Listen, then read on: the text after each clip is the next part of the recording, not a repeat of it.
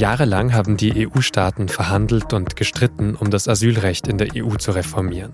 Am Donnerstag haben sich die Innenministerinnen und Minister der Mitgliedstaaten dann auf einen Kompromiss geeinigt, der Asylverfahren deutlich verschärft. Wie und was die größten Kritikpunkte daran sind, darüber habe ich mit Josef Kellenberger gesprochen, dem EU-Korrespondenten der SZ. Sie hören auf den Punkt, den Nachrichtenpodcast der Süddeutschen Zeitung. Ich bin Vincent Vitus Leitgeb. Zweimal werden die Verhandlungen in Luxemburg am Donnerstag kurz vor Schluss noch einmal unterbrochen. Aber am Ende steht nach vielen Stunden, in denen die Innenministerinnen und Minister der EU-Staaten hart diskutiert haben, doch ein Kompromiss. Wie die EU-Asylverfahren reformiert werden sollen, zumindest wenn es nach dem EU-Rat geht. Deutschlands Innenministerin Nancy Faeser zeigt sich danach jedenfalls erleichtert. Uns ist tatsächlich eine historische Entscheidung gelungen heute im Rat, im Innenrat. Wir haben entschieden, dass wir ein gemeinsames Asylsystem auf den Weg bringen. Wir haben uns dafür entschieden, gemeinsam Menschenrechte zu schützen. Wir haben Menschenrechtsstandards nochmal extra auch eingezogen. Eine historische Entscheidung. Mit diesen beiden Worten wird Faser seither viel zitiert. Vor allem der zweite Teil ihrer Aussage zu den Menschenrechten wird aber auch kritisiert und diskutiert. Werden die Menschenrechte im Kompromiss denn wirklich ausreichend geachtet? Die NGO Pro Asyl zweifelt das zum Beispiel stark an und spricht von einem historischen Fehler. Fest steht, in Zukunft soll es deutlich härtere Verfahren für Migrantinnen und Migranten ohne Bleibeperspektive in der EU geben.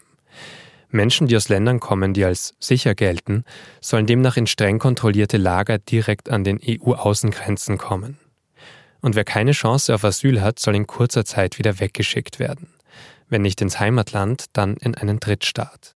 Für Menschen, die aus Ländern kommen, in denen zum Beispiel Krieg herrscht, wie Syrien, Afghanistan oder Sudan, für die soll das offenbar nicht zwingend gelten. Sie sollen ein normales Asylverfahren bekommen und kein solches Schnellverfahren. Das betrifft die Mehrheit aller Menschen, die zuletzt in der EU einen Asylantrag gestellt hat. Es könnte aber womöglich doch passieren, dass auch solche Menschen immer mal wieder ins Schnellverfahren kommen. Wo setzt also die Kritik an dem Kompromiss genau an und was könnte sich noch ändern? Das habe ich meinen Kollegen Josef Kellenberger gefragt. Josef, lass uns zu Beginn vielleicht mal über den Hintergrund dieses Beschlusses selbst sprechen. Warum ist es denn so wichtig, die Asylverfahren in der EU zu reformieren gerade? Der Hintergrund ist, die Zahlen von Migranten, die in Europa ankommen, steigen wieder stark. Und das Problem ist, dass viele von denen nicht an den Außengrenzen erfasst werden, wie es eigentlich den EU-Regularien entspricht. Das bedeutet, dass Europa mehr oder weniger die Kontrolle über das Migrationsgeschehen verliert. Die Argumentation ist erst, wenn man wieder Kontrolle hat, kann man auch wieder mehr Humanität walten lassen. Das ist der Grund, warum man jetzt nach so vielen Jahren zumindest auf dem Weg ist, eine gemeinsame Linie in der Asylpolitik zu finden. Das heißt, ähm, um es klarzustellen, es gibt natürlich Asylrecht, es gibt Verträge, Dublin und so weiter als Stichwort, aber sie wurden in den vergangenen Jahren nicht gut genug eingehalten. Es ist zu, haben zu viele Staaten haben das unterschiedlich gehandhabt und jetzt möchte man sich wieder einigen und das auf klarere Beine stellen oder klarer alles formulieren. Absolut. Die Staaten an den Außengrenzen wie Griechenland oder Italien fühlen sich vom Rest der EU einfach im Stich gelassen. Sie sind eigentlich verpflichtet, alle ankommenden Migranten aufzunehmen, zu erfassen und auch deren Asylverfahren abzuwickeln. Es nimmt ihnen aber niemand äh, Asylbewerber ab und das ist der Grund, warum man sie einfach durchwinkt. Dann kommen wir doch jetzt zu dem, worauf sich der EU-Rat ähm, geeinigt hat, die Innenministerinnen und Innenminister.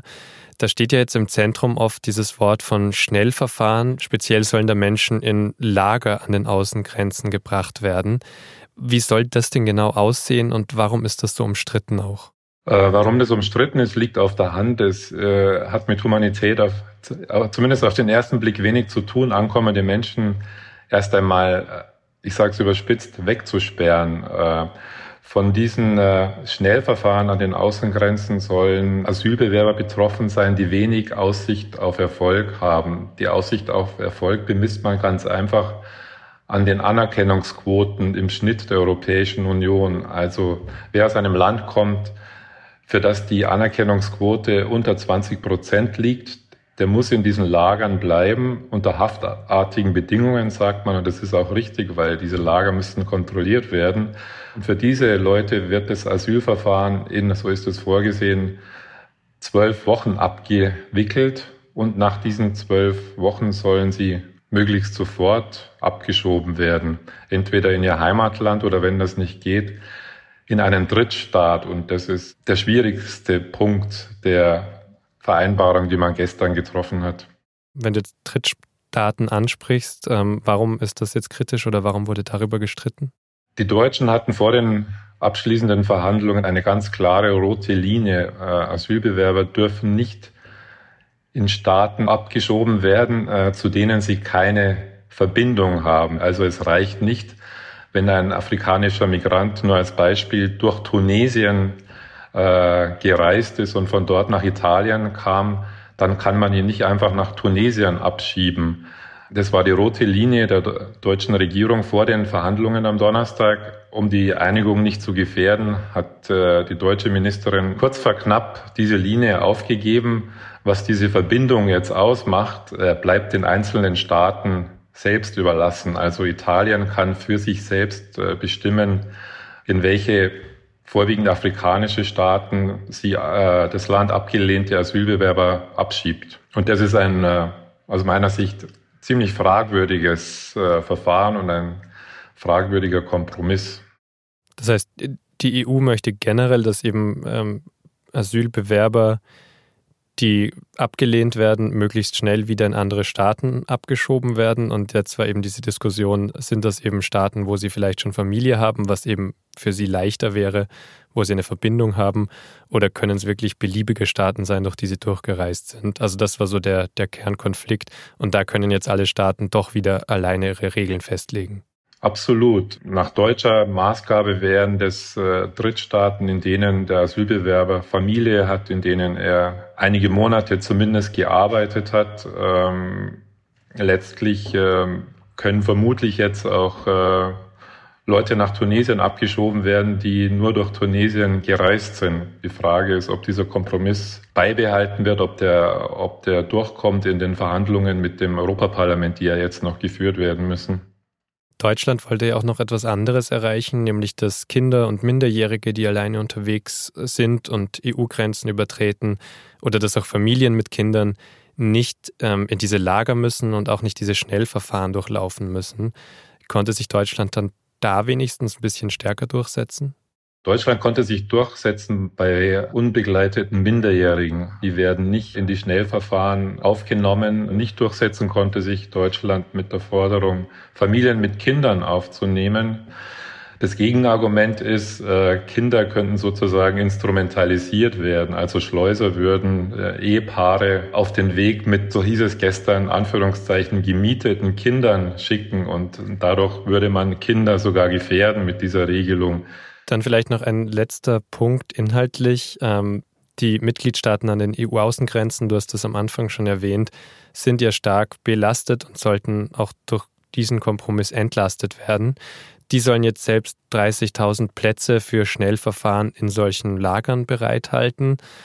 Weitere 30.000 Menschen sollen aber in andere Staaten direkt verteilt werden nach einem festen Schlüssel. Ähm, Denkst du, das reicht aus und denkst du, da werden alle Staaten auch mitmachen? Es werden sehr wenige Staaten mitmachen, denke ich. Es werden Deutschland mitmachen, Frankreich und dann wird es auch schon eng, weil es wurde eine Regelung gefunden, dass man sich von dieser ähm, Solidarität freikaufen kann. Also wer einen Asylbewerber ablehnt, den er aufnehmen müsste, laut EU-Regularien, muss 22.000 Euro äh, Strafe zahlen. Dieses Geld wird dann für andere Zwecke in der Migrationspolitik verwendet. Es ist natürlich kein Ruhmesblatt für die EU, die Asylbewerber mit einem Preisschildchen zu versehen. Aber das ist typisches äh, EU-Verfahren. Probleme löst man mit Geld. Und war es denn nicht auch ähm, um es mal so zu formulieren, nötig, auch solche Kompromisse zu machen, um überhaupt mal voranzukommen? Hat man dadurch jetzt nicht zum Beispiel auch so durch finanzielle Regelungen so die Möglichkeit zu sagen, ja, eine Koalition von willigen Staaten geht voran, erfüllt dann ihre Quoten und ja, andere zahlen wenigstens etwas, also haben zumindest diese Konsequenz? Asylpolitik ist kein Feld für Menschen, die abends gern mit gutem Gewissen ins Bett gehen. Man macht sich die Hände schmutzig und äh, wie ich schon sagte, allein dieses Preisschildchen für Asylbewerber ist kein Ruhmesblatt für die EU. Ich glaube aber trotzdem, dass es ein, äh, letztlich ein guter Tag für die Europäische Union war, weil es stehen nächstes Jahr die Europawahlen an. Man erwartet da einen Siegeszug oder zumindest einen Erfolg rechter Parteien. Es ist jetzt höchste Zeit, äh, gemeinsam vorzugehen in der Migrationspolitik und äh, den Menschen zu vermitteln, Europa äh, versucht, Kontrolle über das Migrationsgeschehen zu gewinnen. Es ist höchste Zeit und deswegen war das, äh, der gestrige Tag ein, ein politischer Erfolg für die Europäische Union, meiner Meinung nach. Dann vielen Dank für die Einschätzungen, Josef. Die Verhandlungen um die EU-Asylreform, das hatte Josef Kellenberger ja angedeutet, gehen in den kommenden Wochen natürlich im EU-Parlament weiter. Das könnte also schon noch zu weiteren Änderungen führen.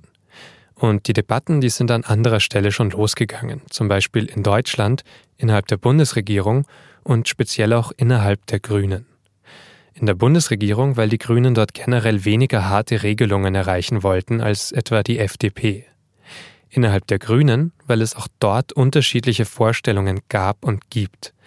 Der Co-Vorsitzende der Grünen, Nuripur, hat in einer ersten Reaktion auf die Reform zum Beispiel von einem nötigen Schritt gesprochen.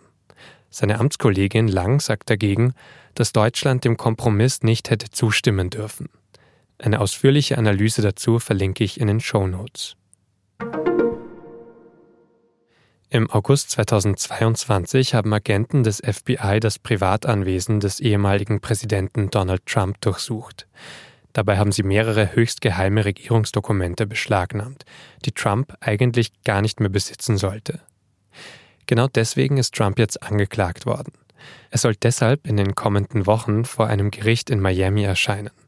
Das ist nicht das erste Gerichtsverfahren, das gegen Trump läuft. In einem zweiten geht es um mutmaßliche Schweigegeldzahlungen an eine Pornodarstellerin.